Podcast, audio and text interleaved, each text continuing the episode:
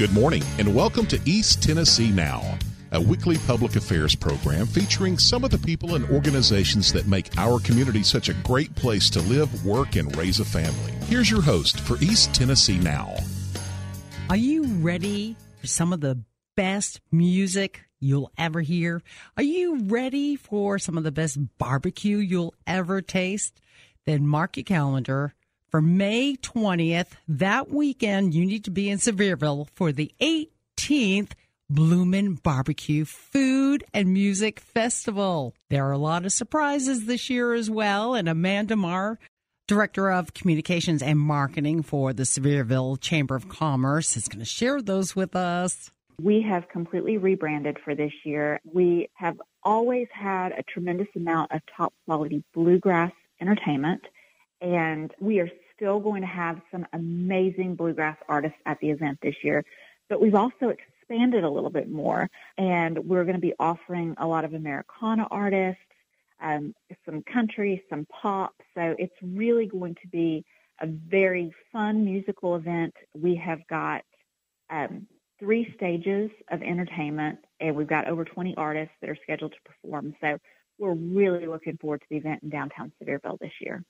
Wow. And especially since you had it, haven't had it in a couple of years, this should probably bring out a lot of people as well. We really think it will. There's so much that's exciting about it, not only because we're back after two years, we've got a, a whole new brand to the event, still bringing quality bluegrass, quality barbecue, quality Americana, great music. Um, tons of entertainment for the whole family. But downtown Sevierville has got a whole new look as well. We've recently completed a streetscape program down there, and we've widened the sidewalks. Um, we've attracted a lot of new businesses, um, new boutiques and restaurants and uh, galleries, and just great places to check out. So those places will be open during the event as well. So there's there's going to be so much to see and do there. You know, you've got the event, you've got experiencing downtown, and we've got a lot of special happenings throughout the event as well. Ooh, what are some of those special happenings? Well, one that we're really excited about is a brand new storytelling area. It's called the Teller's Circle, presented by ETSU, and they actually have a storytelling program at their university, um, which is a super cool thing. I, I, don't think that there are many universities um, that offer an actual degree program in storytelling, and so we're very excited that they are going to have out have about 15 tellers from their program that are going to be on site at the event on Saturday. And we'll also have storytelling on Friday, but the ETSU tellers will be there Saturday. We're very excited about that part. I think that people are going to really enjoy that because storytelling is such an important part of every culture, um, but particularly here in the Southeast. So we're excited about that.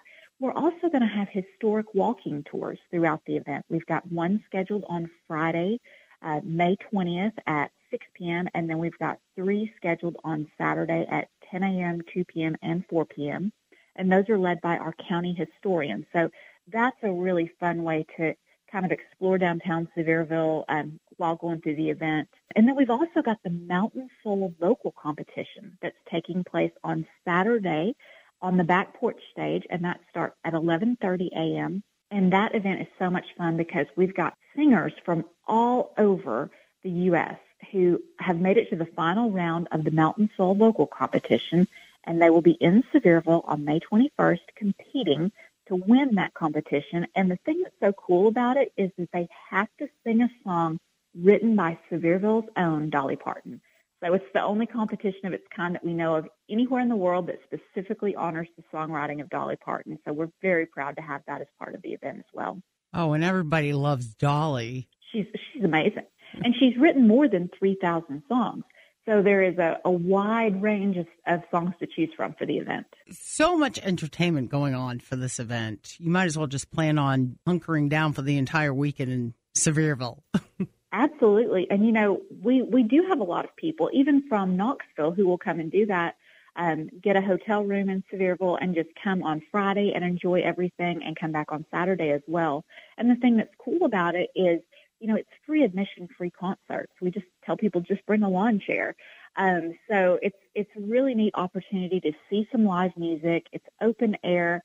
Um, it you know doesn't cost you anything to get in, and then you know once you get there, you you want to enjoy all the great food. We've got a, a, a Kansas City Barbecue Society sanctioned Tennessee State Championship cook-off that's presented by Bush's Beans, and that is uh, such a fun part of the event. We've got about 35 cook teams this year uh, competing, and um, one of them is even Johnny Trigg, who um, is a, a very famous barbecue cooker in the competitive circuit world, and he's going to be there um, cooking one of his. He's doing kind of a grand tour this year before he retires of competitions, and so you know we're really excited about that. But three of those competitors will also be vending their barbecue, so you have a chance to enjoy some real championship barbecue.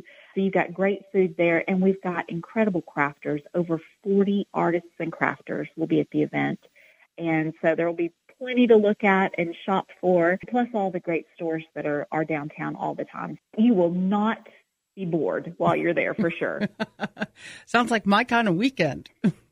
it's awesome. And you know, with with everything else that we've got going on, we want to make sure and have activities for the whole family as well. So we've got two great areas for kids. We've got the Days Gone By area and we've also got an electric train and some carnival games that are coming this year. So um, you know, even the little kids will be entertained as well during the event. So it's it's a lot of fun for everyone. Gee, Amanda, how long have you guys been working on this event? Because with everything that you've told me about involved, it sounds like that would just be years in the making. Well, you know, this is our 18th annual event, and so um, you know we've we have worked over the years to figure out what people like, what they don't like, um, how things need to be set up, and and this year, you know, because of downtown having a new look and feel, um, it is going to be a little bit different just because we've had to move some things around, but I think it's going to be prettier than it's ever been. I think that people are really going to enjoy the flow of it.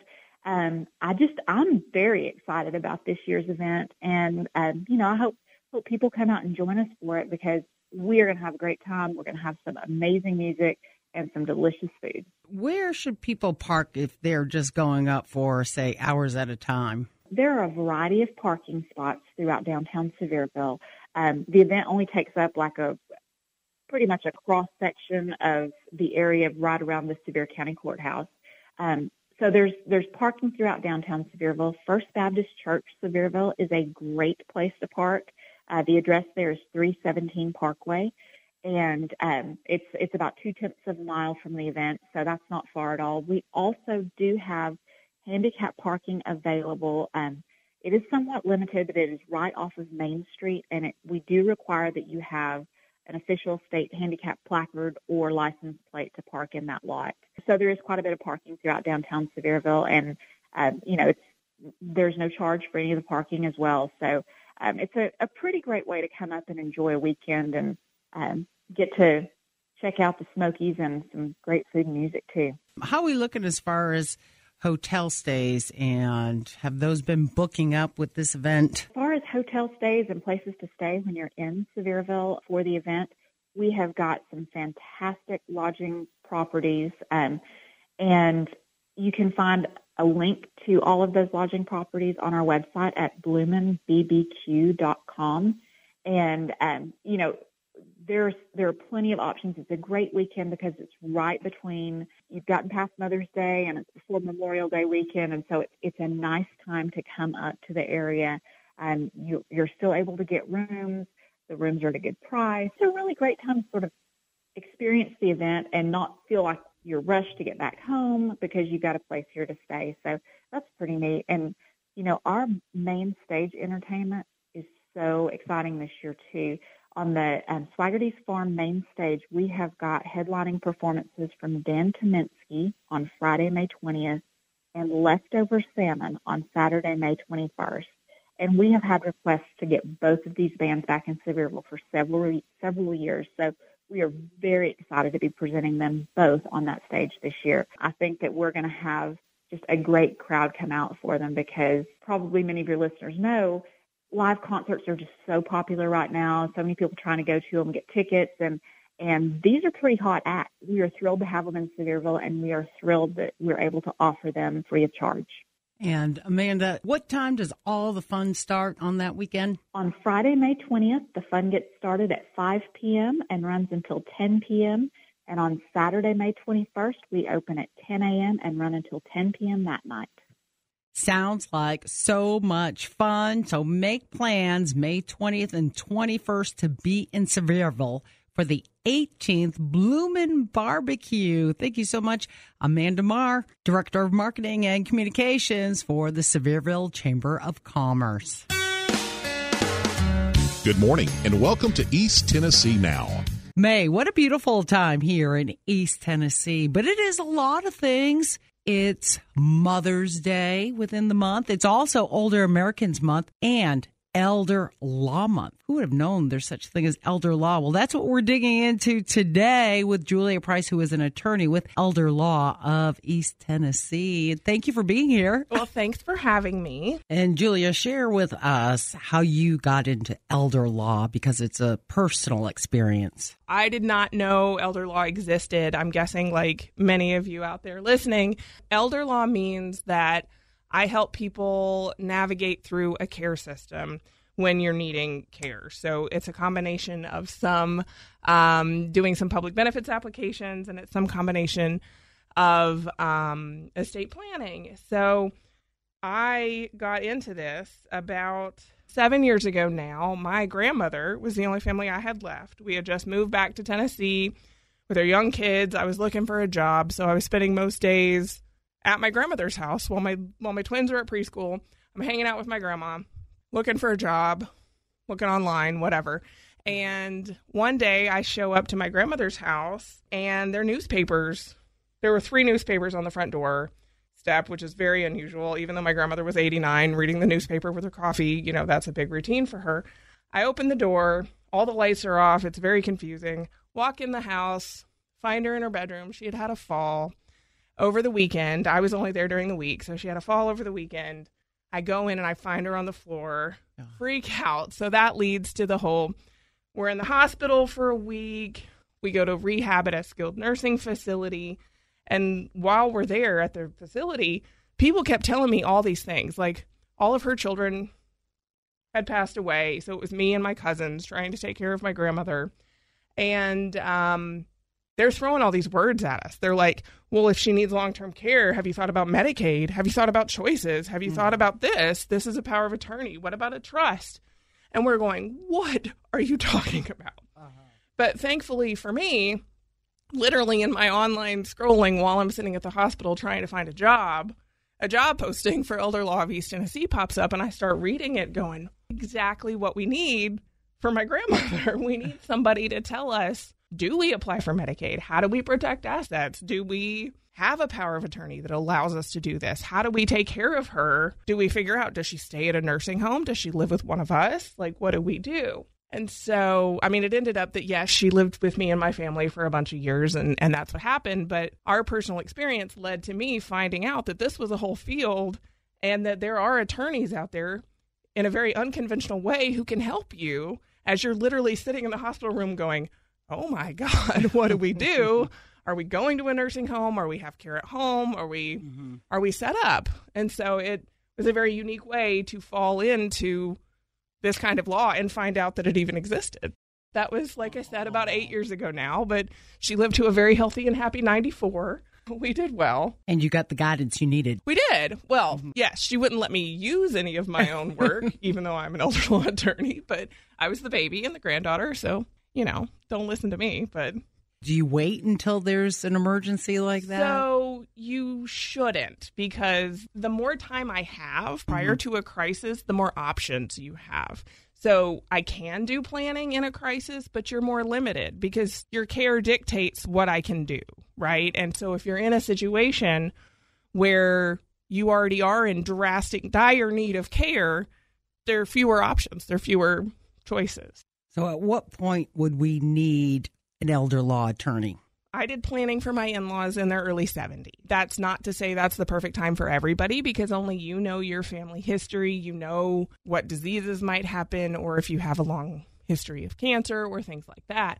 But a good time to start thinking about planning is when you're more settled, when you're in the home that you want to be in for the rest of your life, when you are thinking about retirement or you are a few years into retirement. That's certainly a good time because Medicaid itself, the program that tends to pay for long term care for most of us does have a five year look back period. So you have to, if you want to plan ahead, I need a solid, healthy five years. Five years of of doing well so that you don't need assistance. And what are some of the other things that people may, I guess, the services that are out there that you would be assisting them with? So we can help. Actually, yes, we do have um, several certified Medicare counselors, so they can help with Medicare. They can help with choosing the right supplement for you or your prescription drug plan, so your Part D plan. We have elder care coordinators on staff. So at our law firm, we employ a licensed clinical social worker we have a gerontologist who is also a geriatric care manager, and we have an RN. So we really focus on care driving everything that we do.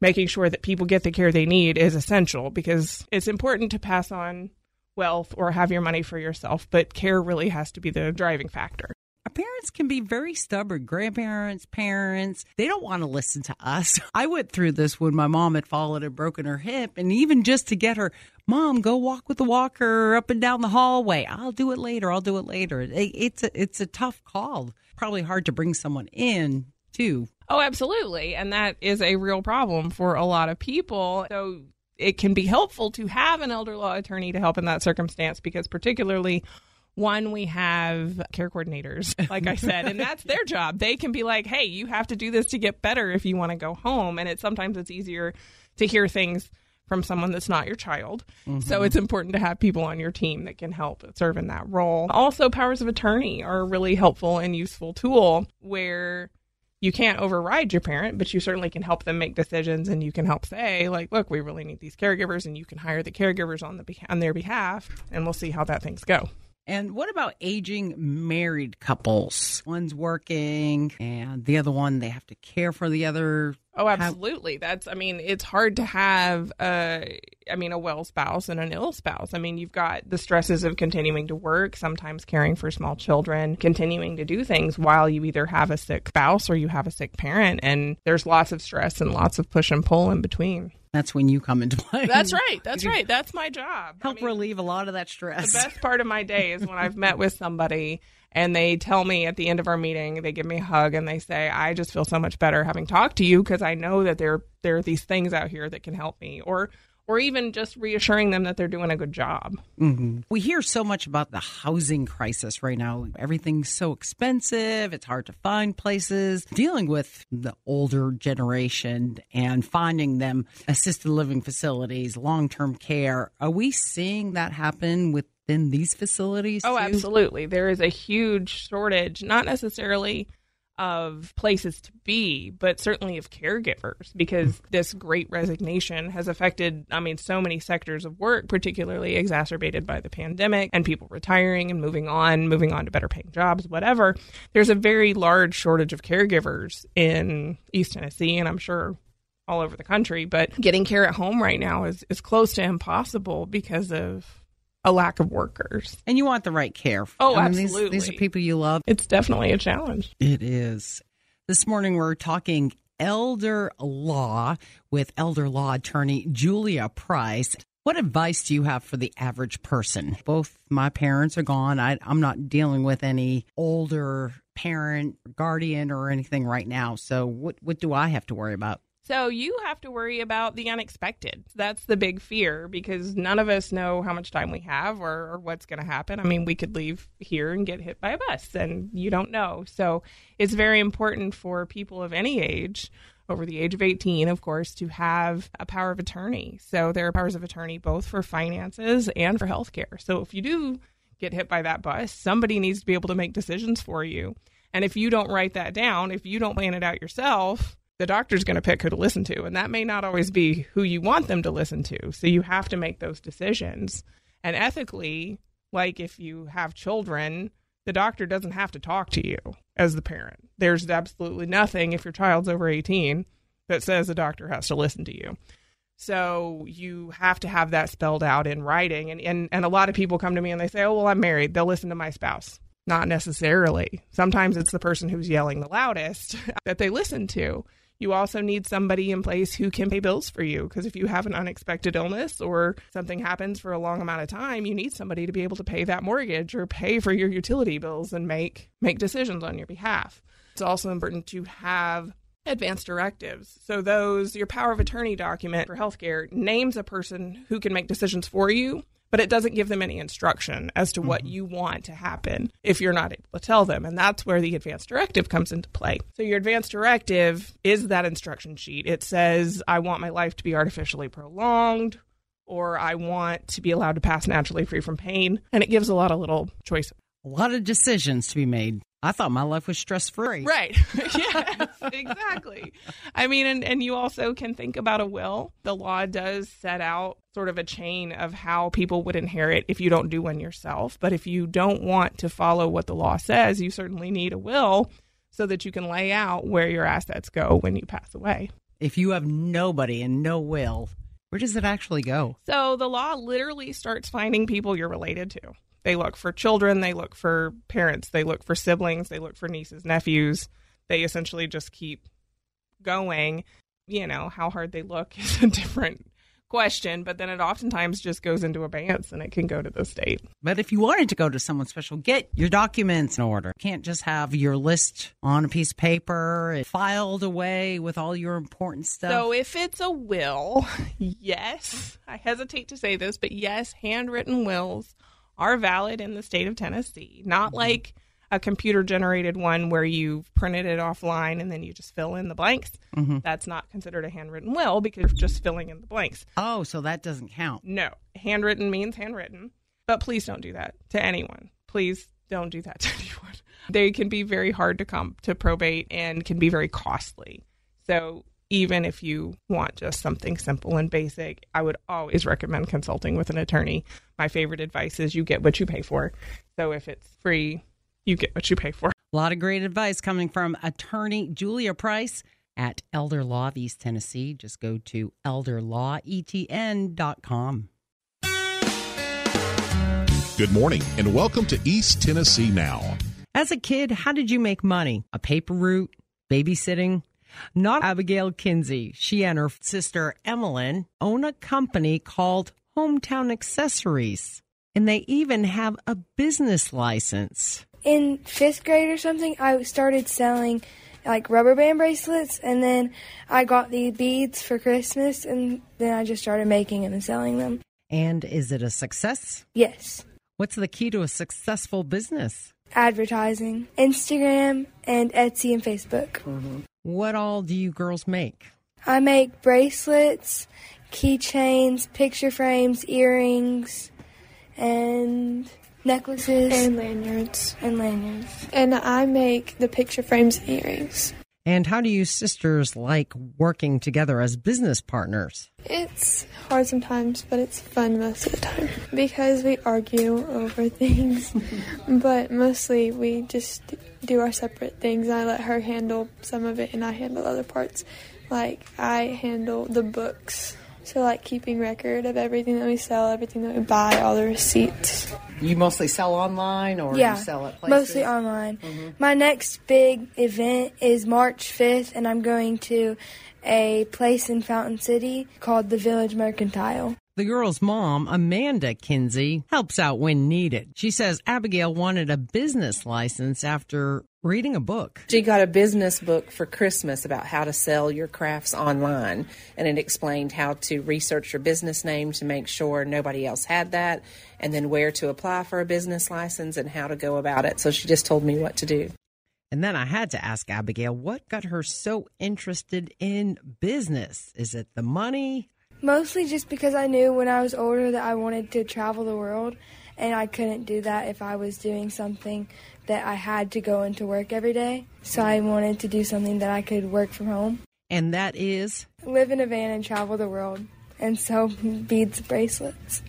Big Sister Emma has a different plan in mind. I more want to be like human services, but this is fun just for the time being because I want to buy a car. So you girls making enough money for cars yet? We're we're getting there. Most of the money we make goes back into the business to buy more supplies, but we're hoping to get to a point where we can get more profit And and sell more things. and Buy a car. and the best place to find hometown accessories Uh, you can check me out at Instagram at hometown underscore accessory co. And what makes your accessories so unique? Probably the fact that I make them all handmade at my house. It takes me time for each and every piece, and they are a lot cheaper than others. There are beaded keychains that you can find that are normally around 20, like 15 to 20 ish dollars, and I sell mine for 10. Do people say, wow, you're only 11 and have your own business? Some have. And what do you tell them? Anyone can have their own business. Very encouraging for an 11 year old, isn't she?